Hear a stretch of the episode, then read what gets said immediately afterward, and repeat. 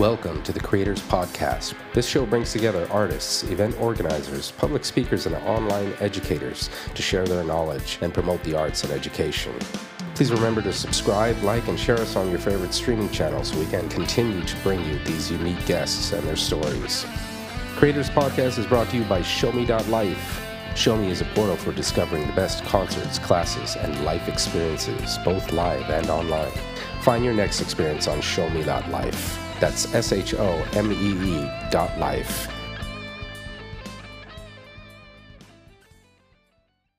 Let's just come out and say it. Social media isn't social anymore. I'm not even sure what part it really plays in our lives today. Luckily, video conferencing platforms like Zoom exist and have finally taken off, and, as Mark Zuckerberg keeps repeating in Senate hearings, have given us a new way of connecting with the people we care about.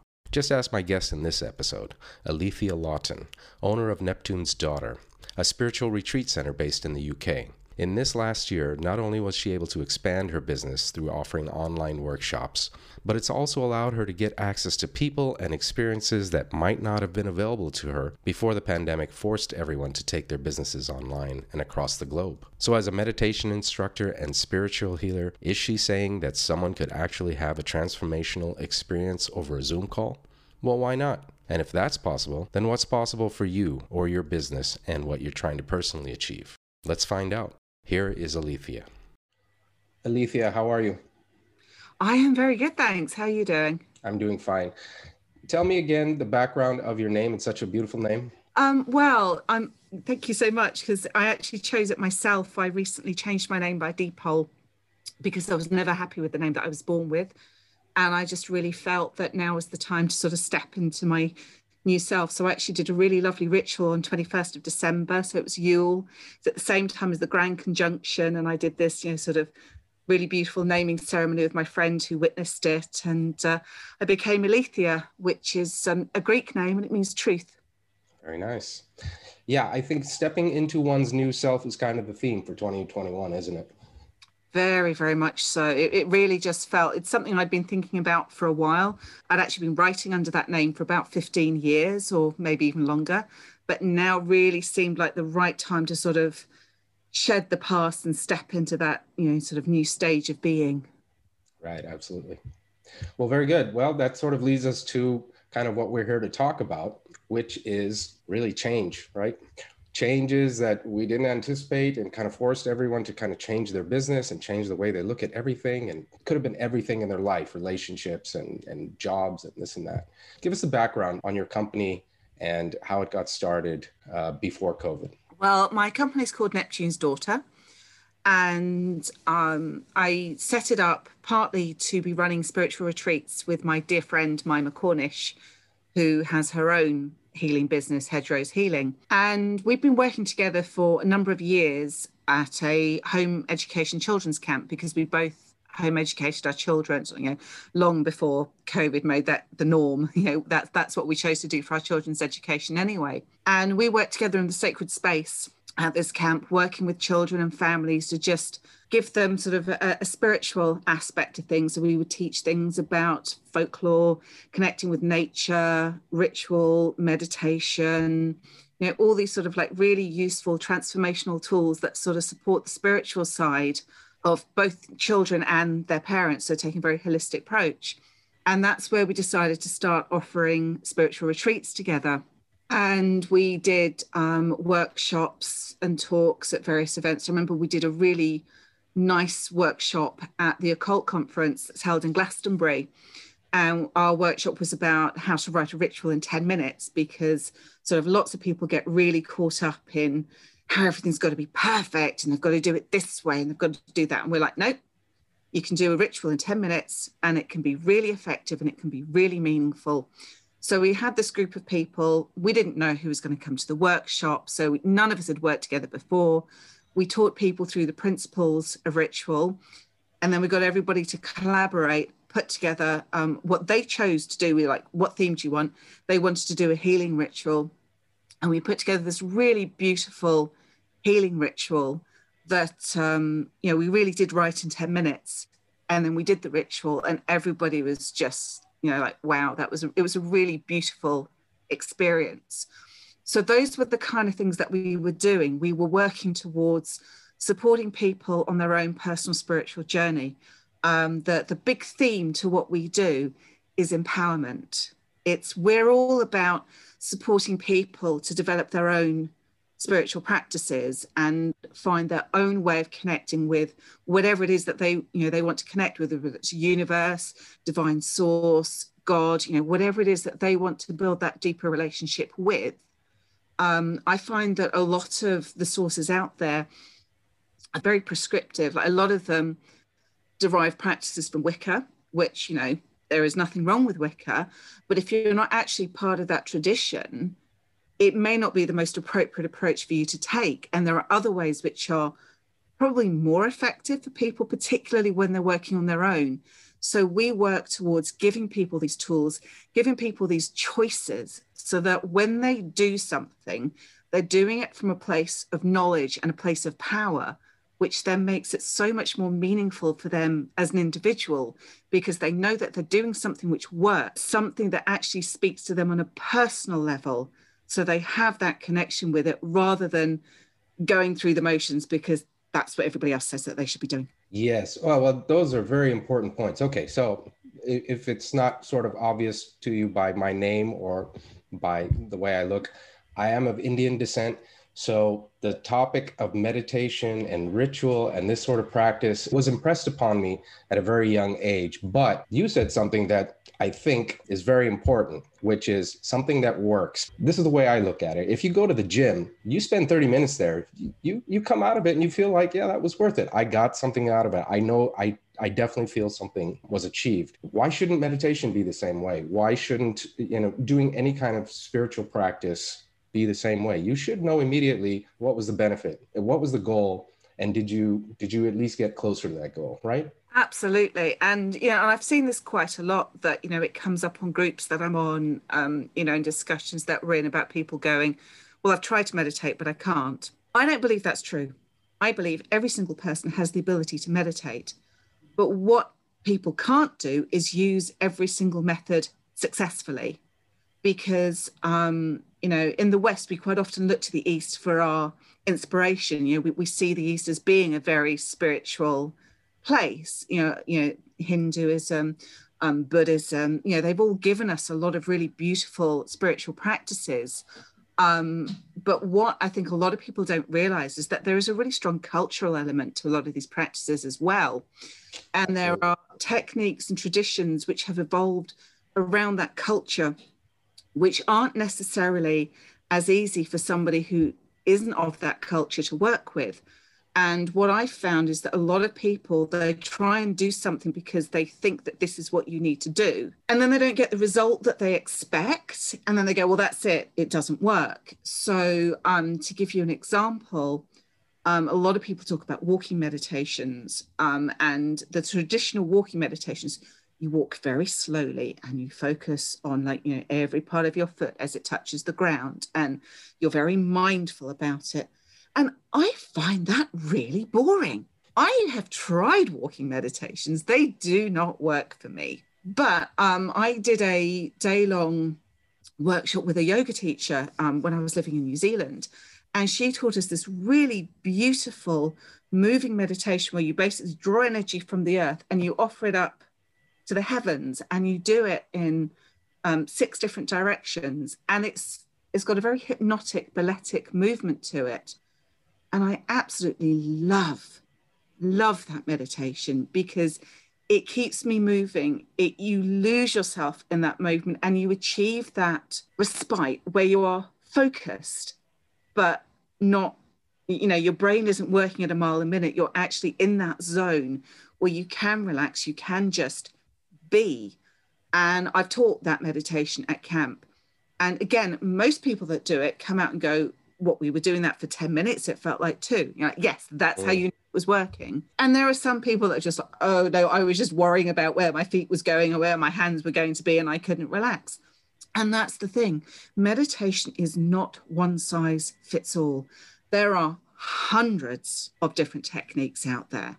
So if it's not working for you, it just means that you haven't found the right technique yet. And that's one of the things that we do is we work with people to find out where they're at. Okay, what hasn't worked? Right, let's figure out why that is.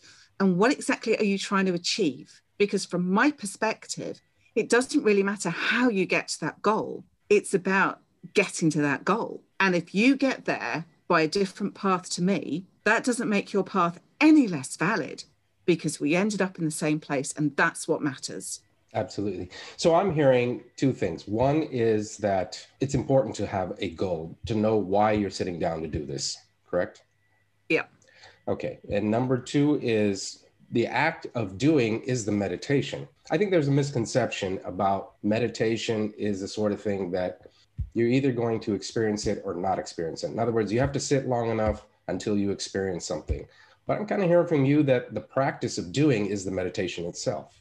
Pretty much. I mean, I, I think that um, it really helps to know what, you know, what benefits you're going to get, what experience you're going to have. Now, in some ways, that's going to be very, very personal. So I can't tell you precisely what you're going to experience when you do a meditation because that's going to be personal to you. But at the same time, if you're saying to me, well, I want to feel more relaxed, and I go, okay, let's do this moving meditation. And we do that. And at the end of it, you're you're actually more stressed because you couldn't figure out where your feet were going. You haven't achieved what you wanted to achieve. And with meditation, the, the, effects can be subtle. So, for example, for the past few weeks, I've been doing a quantum meditation that a friend of mine recorded. And I was talking to her about it the other day. And I said to her, I can't say for definite that it is your meditation that is completely um, responsible for all these really cool things that I've got going on because I'm doing a few other things as well. So I couldn't pull out one thing and say that's responsible. But at the same time, I'm getting to this really cool place and I don't want to remove any of those elements because clearly, whatever it is that's working, it's working.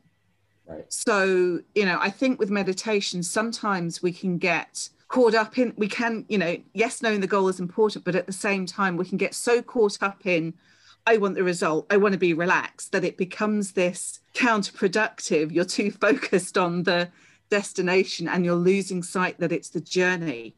Because what i found with meditation is that you don't necessarily know the effects like the second you stop you, you can tell that you've entered an altered state. There are there are little tells. So for example you know time time tends to move differently. So you can sit down for a meditation. I have some really great theta meditations.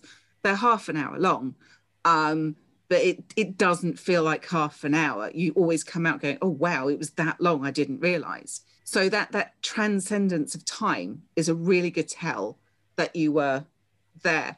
That it's, it's quite difficult to explain, but that feeling of being without distraction. Um, and sometimes it only, might only last for a split second during a meditation, particularly when you're first starting out.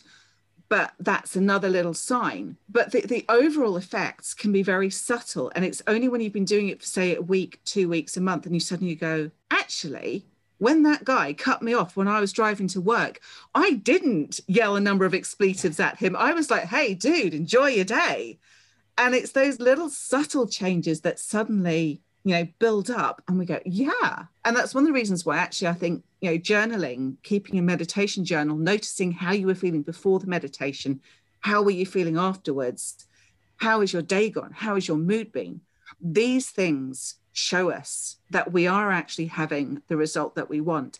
And they also show us that we're not having the result that we want. At, and that's the point at which we go, okay, that's not been working just now. So how can I shift things a little? How can I pivot? Because I know I'm, I'm onto something, but it's not quite working for me. So what do I need to tweak a bit to get me to where I want to be? So it sounds like you're able to design a meditation for each person pretty much. It's it, it is very much about working with the individual. There's there's an element of intuition in there. There's an element of going okay i don't know why i think you should be trying this but let's go with it. But you can also i think when you've spoken to somebody for a while get a good sense of kind of where they're going to be at. So for example if you've got somebody who's really type a overachieving on the go boom boom boom boom boom boom boom they're not going to be the kind of person that's going to immediately do one of those sort of sit down, cross legs, stare at your navel for 10 minutes because they're, they're going to be bored. Their mind is going to be still racing off in all these different directions. But somebody like that doing um, mantra meditation or a guided meditation where they're actually talked through the relaxation process and allowed to just let somebody else do the heavy lifting for them while their mind just goes on this beautiful journey with them that might suit them better um, you know it's, it's like with yoga um, i've tried various different forms of yoga over the years I'm, I'm a huge fan but i found that i cannot stand hatha because i'm one of those type a people. Yeah. And I find that Hatha is very much get into one position. Now let's stay there for five minutes and breathe. And I'm like, well, uh, uh, I can I can breathe anytime, you know.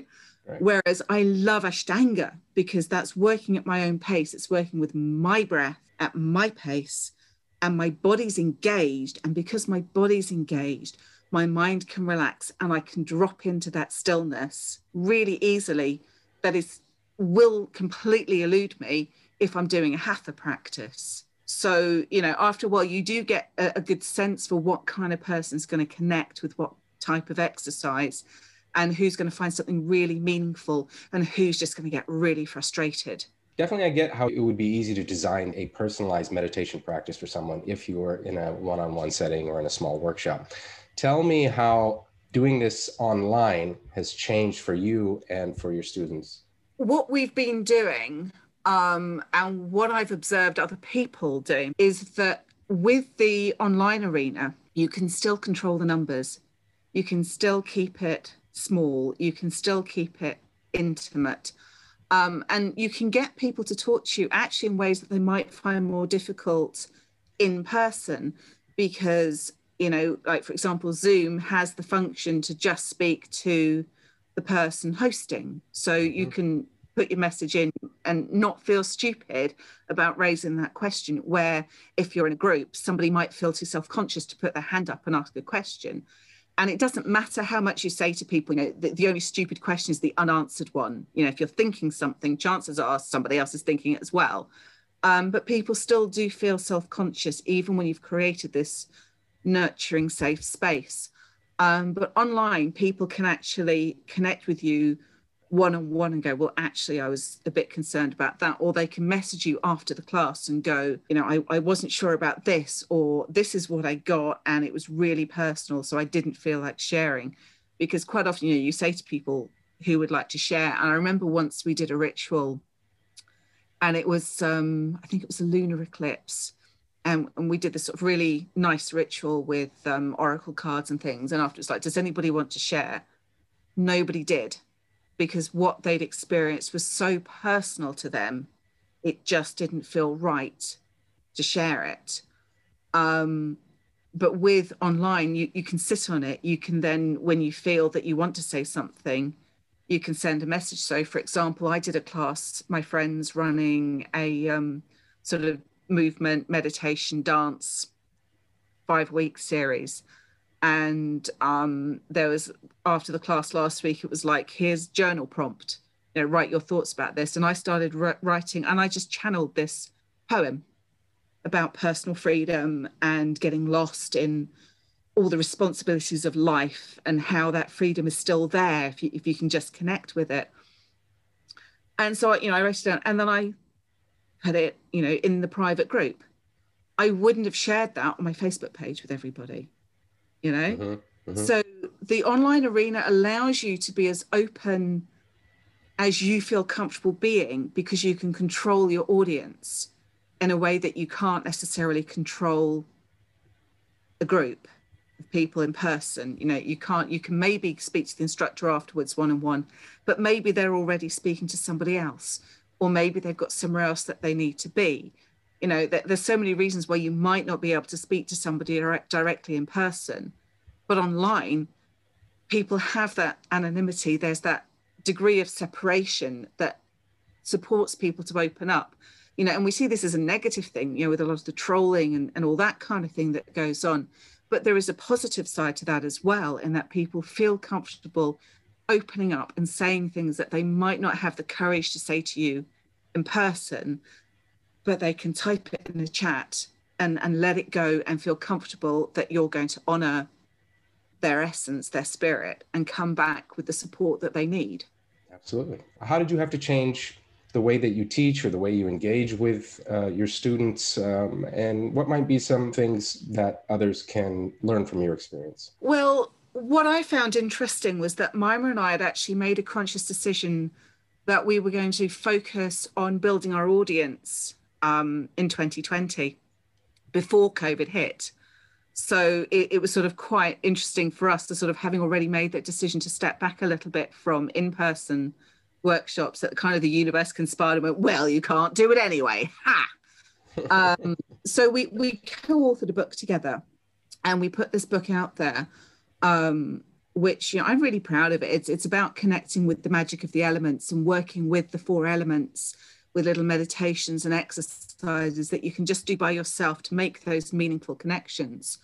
Um, and I put out, you know, a couple of other books as well. And what I found really exciting about what's been going on is that the internet, like it always had these possibilities. It was always possible to do, you know, sort of Zoom stuff or whatever was, you know, Skype stuff, you know.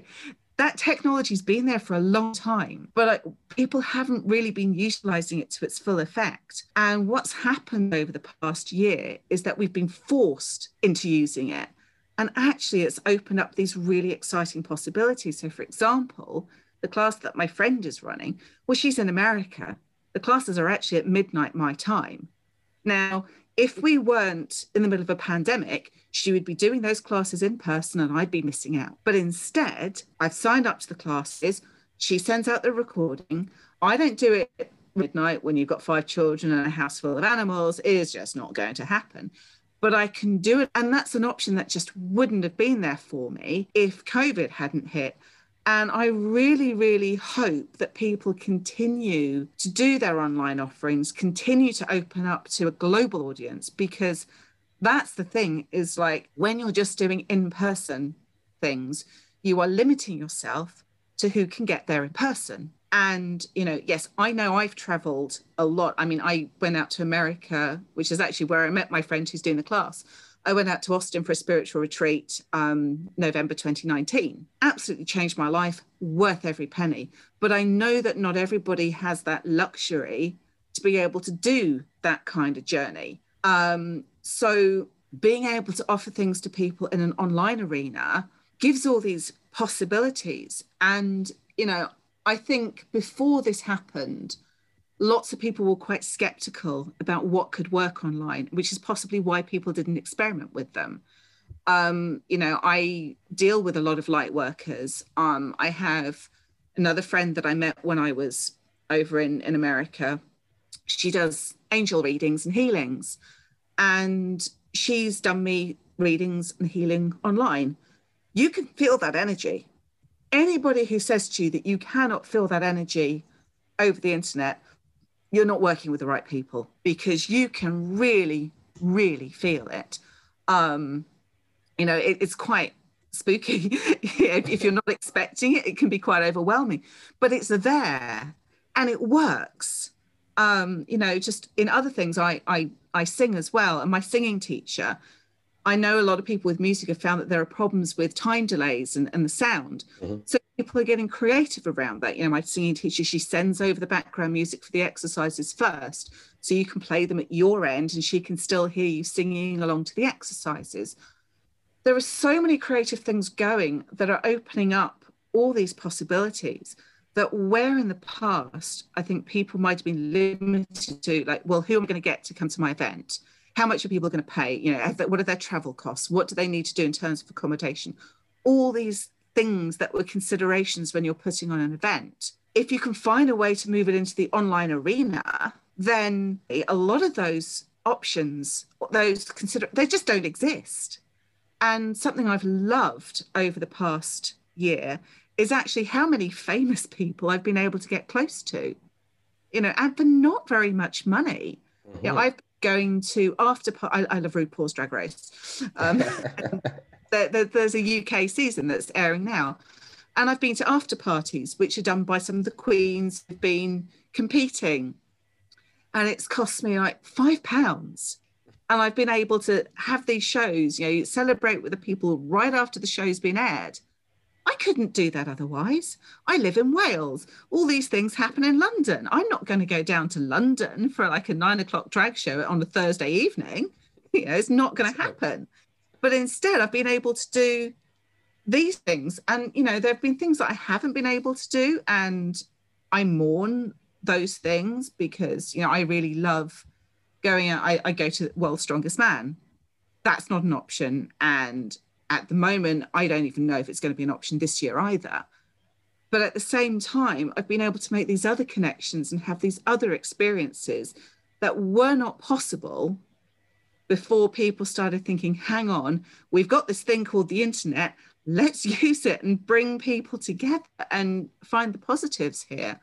So I think that if you can be creative, if you can, again, it can, what we were talking about earlier about the goal, what are you trying to achieve? If you're trying to bring people together, that's still possible. It might not be the same. You might not be able to give somebody a hug after they've been through a really sort of moving meditation, but you can be there for them, you can listen, and you can still facilitate that experience. Yeah. So it comes down to actually looking at what you want to achieve and then being creative in how you're going to achieve that because actually an awful lot is still possible. And you can still give people these meaningful experiences and in some ways they can be made more meaningful because they have direct access to you in a way that maybe they couldn't have had before we were all forced to, to get this creative. So that there are so many opportunities out there. It's just a question of thinking what do I want to achieve? How can I achieve that using the tools available to me right now? Because there's always a way. Isn't it amazing that uh, people have figured out how to make these virtual meetings more social, more personal than social media? Would you agree? Yeah. I mean, social media has just become noise. I don't know if there was ever a time where I felt like, yeah, this is this really is connecting me to people in a meaningful way. Even just doing this podcast has introduced me to so many people, not just the people that I talk to, but people that uh, comment and uh, or or just email me to, to, comment on the podcast. I'm actually communicating with these people, and I'm I'm hearing what they're interested in and what they're really thinking. Facebook doesn't do that for me. No. No, I mean, you know, I'm really old. I, I remember the days of Live Journal. yeah, um, I think I remember that. Been on MySpace, but I was on Live Journal. yeah, yeah but those friends we sort of all migrated to facebook as facebook took off. But you're right you don't have the same kind of connection because i think facebook at one point limited how much you could post. It's it's a lot more like here is a picture of my food you know here is two sentences about my mood. Here's a funny meme. Oh here's my opinion about politics. Oh my gosh now i've lost half my friends. Yeah. Yeah. I mean that's right. You're kind of not just facebook but really every every platform like that. You're kind of subject to what their algorithms think you are actually interested in and what is valuable yeah. to you. It's it's you know totally it, it's not social. no. I, I, don't even know why. And, and I really hate that. yeah. Yeah, because it's the echo chamber. You know, right. Facebook and you know all the social media algorithms. They go, oh, you like that? That's obviously all that you want to know about, and you end up with this like little bubble and it's not even as you say it's not you creating that bubble. It's facebook deciding what's going to be in your bubble. And i want to choose my own bubble. Thank you very much mr zuckerberg. And that's why your workshop exists right? For for people to come and explore anything they want to explore correct? Absolutely. Alethea, I had a fantastic time talking with you. I am going to investigate a little bit more about your workshops. I may even sign up for one because maybe it's time that I awesome. also uh, rediscover meditation and and maybe you know you will help me to sort of personalize it for something that i may not even know i need right now. Absolutely. Always happy to help. All right. Fantastic. So before we go please share your homepage wherever people can get a hold of you. Well um, i'm open to people sending me friend requests on facebook. I am there as thea faye that's f-a-y-e and i think i'm facebook.com slash thea s faye um, so yeah send me a friend request we'll you know we can get you can be in my bubble um, you can find me on amazon again, Thea Faye there, and you'll see my books. Um, I've got some more books coming out, some really exciting ones planned for later this year. Um, or you can go to our website, um, neptunesdaughter.co.uk. But you can connect with us there. You can send us a message. You can join our mailing list. And uh, yeah, we can connect and uh, you can learn all about the stuff we've got going on. Fantastic. Well, thanks so much, Alethea. It was so nice talking with you. And you. Well, thank you so much for having me. I really appreciate it. Absolutely. All right. Take care.